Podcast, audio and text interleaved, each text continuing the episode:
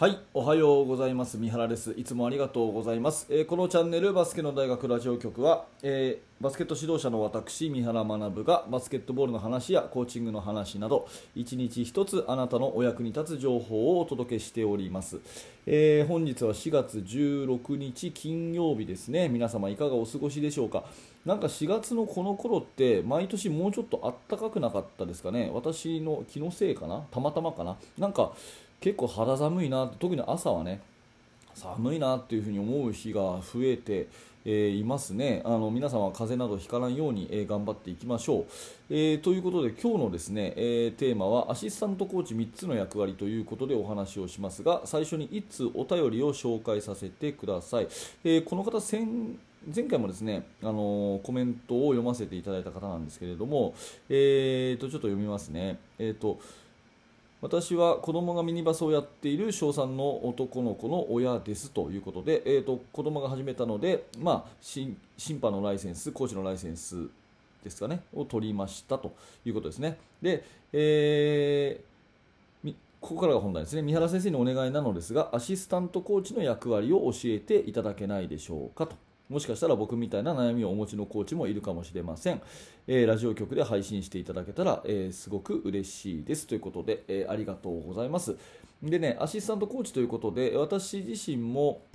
アシスタントコーチの経験があるので、まあ、それをもとにお話をしたいと思うんですね。今は、えー自分のチームヘッドコーチでやってますけど、うん、あの若い頃はアシスタントコーチをね、えーやりましたので、えーその経験をもとに話をしていきたいと思います。大きく分けて、まあ、3つの役割があるのかなと思っていて、え1人はですね、ヘッドコーチが見れない生徒を見る、ね、ヘッドコーチが見えない生徒を見るということですね。え2つ目は数字をつける。2つ目は数字をつける。え3つ目は選手の相談役になる。え3つ目は相談役になるという、この3つだと思っています。1つずつね、えお話をしていきます。えーまずですね見えない生徒を見るというところですけどもこれはまあ人数がね多ければ多いほどやっぱり1人の先生が全員を見るっていうことが大変になってきますよね。うんでどうしてもですね試合が近くなったりすればその技術的に、えー上手な子たちは上手な子たちで固める、ね、そうでない子はそうでない子たちで固めるっていうことが多くなると思います。でこれはね、えーまあ、必要なことというかやっぱり、えーと上手い子は上手い子たちなりの課題があるし、えーこれから上手くなる子たちはそのね、えこれから上手くなる子たちなりの課題があるのでその同じ課題の子たちで分けて、えーまあ、練習をする分けてゲームをするっていうことはチームとしてはま必要な練習だと思うんですね。うんかといって、えー片方だけを見てですね、えーもう片方は目が行き届かないってなると選手のモチベーションも下がっちゃうしやっぱり組織としても良くないということで、えーまあ、アシスタントコーチがいるチームはですね非常に幸せなチームだと思うのでそのアシスタントコーチの方にですねヘッドコーチが目の届かない方の選手を見るということが必要だと思います、えー試合の前になってねいろんな戦術を固めたいということであればヘッドコーチはその上の方のね、えー技術が上の方の子たちに目が行くと思うんでその反対のね、えー個人技術をもっとこれから上げていくレベルの段階の子たちをアシスタントコーチが見てあげるとかうん、逆に試合が近くないのでそのチームの、ねえー全体の底上げをしたいということであれば、えーこれから上手くなる子たちをヘッドコーチが見るんだったら、えーアシスタントコーチはそのレギュラーの子を見てあげるとかですねそういう、まあ、同じ目を見ない同じ視点で、えー同じところを見ないっていうことは一つ大事なアシスタントコーチの役割じゃないかなと思います。えーあとですねえーとタイムアウトの時私がアシスタントコーチを、まあ、選抜チームとかでまあ、もう経験しましたし、えー大学のアシスタントコーチやったこともあるんですがよくやってたのがタイムアウトの時ヘッドコーチが喋りますよね50秒間でそれをですねじーっとこうアシスタントコーチも聞いちゃうんですけど、まあ、聞か聞くのはいいんですけどそうじゃなくてむしろ逆のですねベンチ相手のベンチを見るっていうことは私はよくやってました。うん、相手のベンチを見るとですね、まあ、盗み聞きっていうんじゃないんですけどなんどんな口調でどんな話をしてるかなんとなくわかるんですね、うん、あプレスの対策をしてんのかなとかね。あ向こうの先生すごい怒ってんなとかね、えーなんか感じるものあると思うんでずっとそっちを見ておいてヘッドコーチにちょっと伝えるとかね、うん、選手にヘッドコーチが喋ってる時に、えーそっちじゃない逆のベンチを見るっていうことですね、まあ、そんなこともですね、えーアシスタントコーチならではのことじゃないかなと思ったりしています。まあ、これが一つのですね、えー見えないところを見ると、ヘッドコーチが見えないところを見る、これが一つ目の大きな役割だと思います。えで、二つ目は数字をつけることですよね。うんえまあ NBA とかもアシスタントコーチとかすごいいっぱいいるので分かるかと思うんですけど大体ヘッドコーチ以外はですね何かこう数字をつけてますね。えーまあ、NBA でいうとこう本当にスタッツとかがねこうデジタル数字でこう出てくるんで、えーまあ多分各チームでそのデータ取らなくても良さそうなもんなんですけども結構手書きで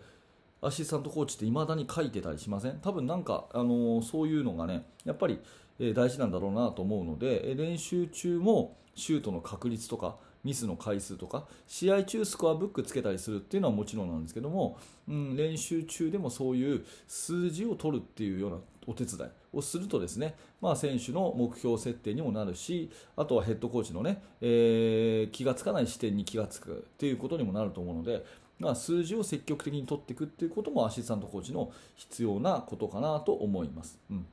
で3つ目ですね、えー、とこれは相談役になるということで、えーまあ、ヘッドコーチの先生が1人いてですね、えーその人1人しかいなかったらある意味でも相談役にもなるしある意味決断もしなきゃいけないっていう風な大変な立場にあるとは思うんですがこれが2人以上いるんであればですね相談役と決断役は分けた方がスムーズだと思います、まあ、ヘッドコーチはですねある意味で最終的にこれこうだぞというふうに決めると。いうようなことが役割ですね、まあ、リーダーの役割って一言で言うと決断なので、えー決断ですよね。だからいろんな人の意見は聞くんだけれども最終的に、えー半分の人の意見は切り捨ててこっちで行くぞと、ね、A と B と C っていう案があるけど A で行くぞっていうふうに決めるのがヘッドコーチだと。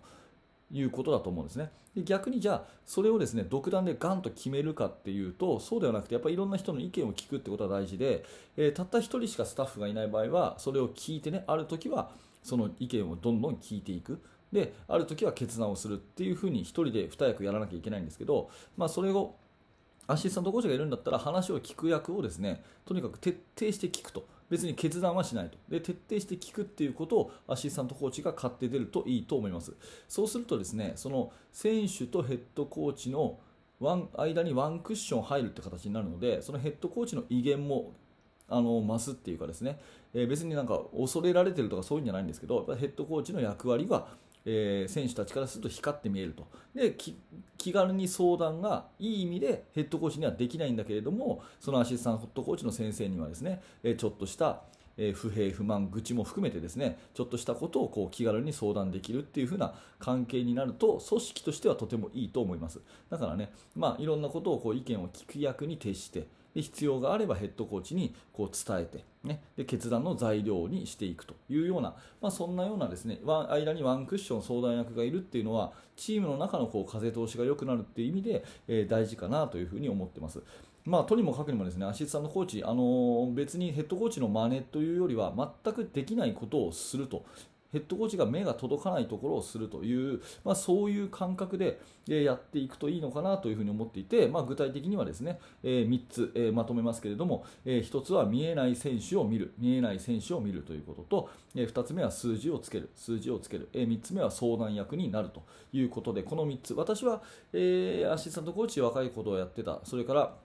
今でもね、えー選抜チームやらせてもらったりして、まあ、最近はヘッドコーチもやらせてもらってますけど、アシスタントコーチやることも多いですから、そんな時に、まあ、気をつけているのはそんな感じかなというところで、えーまあ、これをね、聞いてらっしゃる熱心な指導者の方の中でもですね、アシスタントコーチっていう立場の方、いっぱいいらっしゃると思うので、えー今日はそんな話をさせていただきました。えー参考になれば幸いです。はい、ありがとうございました。えーと、この、えーバスケの大学ラジオ局は毎朝7時こんな感じで毎日更新しております、えーもしよかったらグッドのボタンを押していただいてまたチャンネル登録ポッドキャストのフォローよろしくお願いします。えーそして現在ですね無料のメルマガ講座をやっております。指導者の方にあれやこれやと、えー、ようやくに立つ情報をメールでお届けしますので、えーもしよかったら、え説明欄から覗いてみてください。はい、え最後までありがとうございました。三原学でした。それではまた。